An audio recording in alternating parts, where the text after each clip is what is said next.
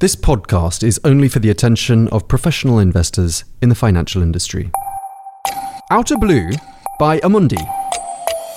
Welcome to Blue Convictions, market analysis and asset allocation views. Hello, and thanks for joining us for this month's Blue Convictions podcast, our first podcast of the year 2021. We're going to be talking about the new administration in the United States and what it means for relations between Washington and Europe, as well as Washington and China. We'll also be discussing the latest economic indicators and what kind of a start 2021 has got off to. So we have plenty to talk about, and as ever, I'm joined by Monica Defend, the Global Head of Research here at Amundi. Hello, Monica, welcome to you and Happy New Year. Thank you, Tom. It's nice to talk to you again, and Happy New Year to anyone who's listening to us. So, Monica, a new US administration is now in place in Washington. What changes do you expect this to bring about? Let's split uh, the answer uh, focusing on the domestic and foreign policies.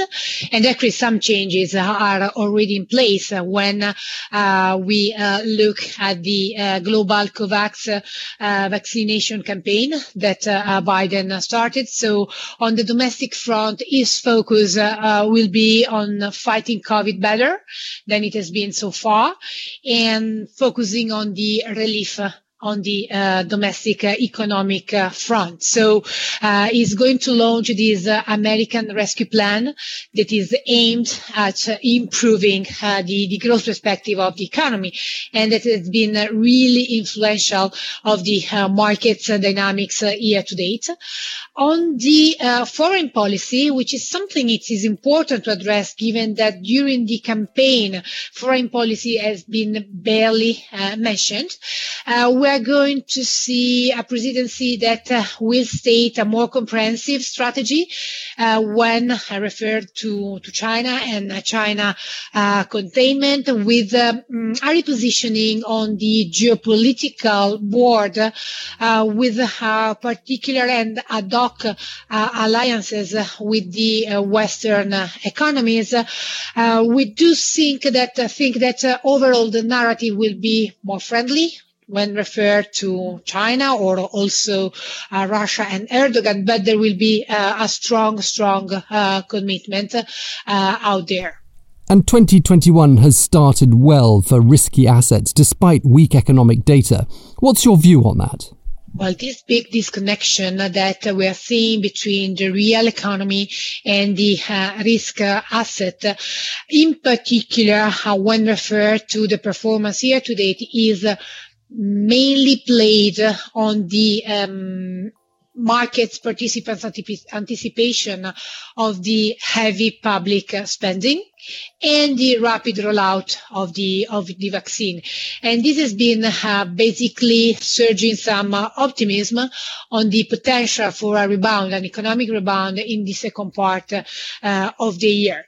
Um, more recently, uh, we've been seeing some pause in the reflationary trade just because of inflation fears. So there is really uh, um, decoupling between the real inflation uh, prints and the inflation expectations. So the market is uh, really testing uh, testing that. US yields have gone up to levels we haven't seen since the start of the pandemic. What's your view on US rates and what risks do you envisage for other asset classes? Well, the uh, the U.S., uh, in particular, the 10 years rate is going to be uh, likely the most market sensitive uh, variable to look at, and it is really difficult today uh, to forecast what the uh, target uh, or the final level uh, for the year will be on the 10-year uh, uh, tenor. We have a target of 130, and this is played on the economic rebound that we were going to expect, but some question marks as far as productivity remains. And second, we tested um, the level of relative valuations that might be affordable on that front. Meaning that if you look at the earnings yield, so the premium uh, that uh, the equity markets played uh, in, in the past, we think that 1.30 is a kind of tipping point. Uh, above which uh, the appeal in relative terms of uh, equity markets might be diluted. So um, 130 is the target according to the information that we do have uh, today, but uh, we see it as a tipping point when it goes to the uh, relative evaluation um, argument uh, that is so important for financial markets. And in terms of asset allocations, what have been the main changes compared to previous months? To be honest with you, we have been uh, more fine tuning than uh, than changing the the allocation of the movement and the repositioning uh, took place back in November uh, 2020, and since then on the reflationary trade.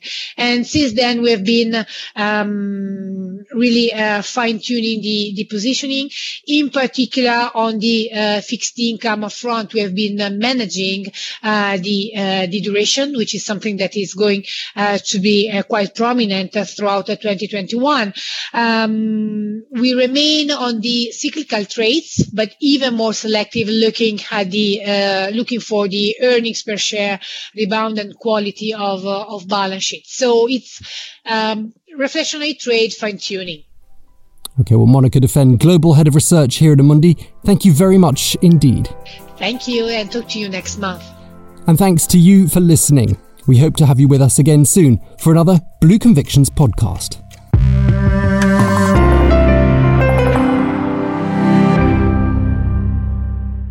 This podcast is only for the attention of professional investors as defined in Directive 2004/39/EC dated 21st of April 2004 on markets in financial instruments called MIFID, investment services providers, and any other professional of the financial industry. Views are subject to change and should not be relied upon as investment advice on behalf of Amundi.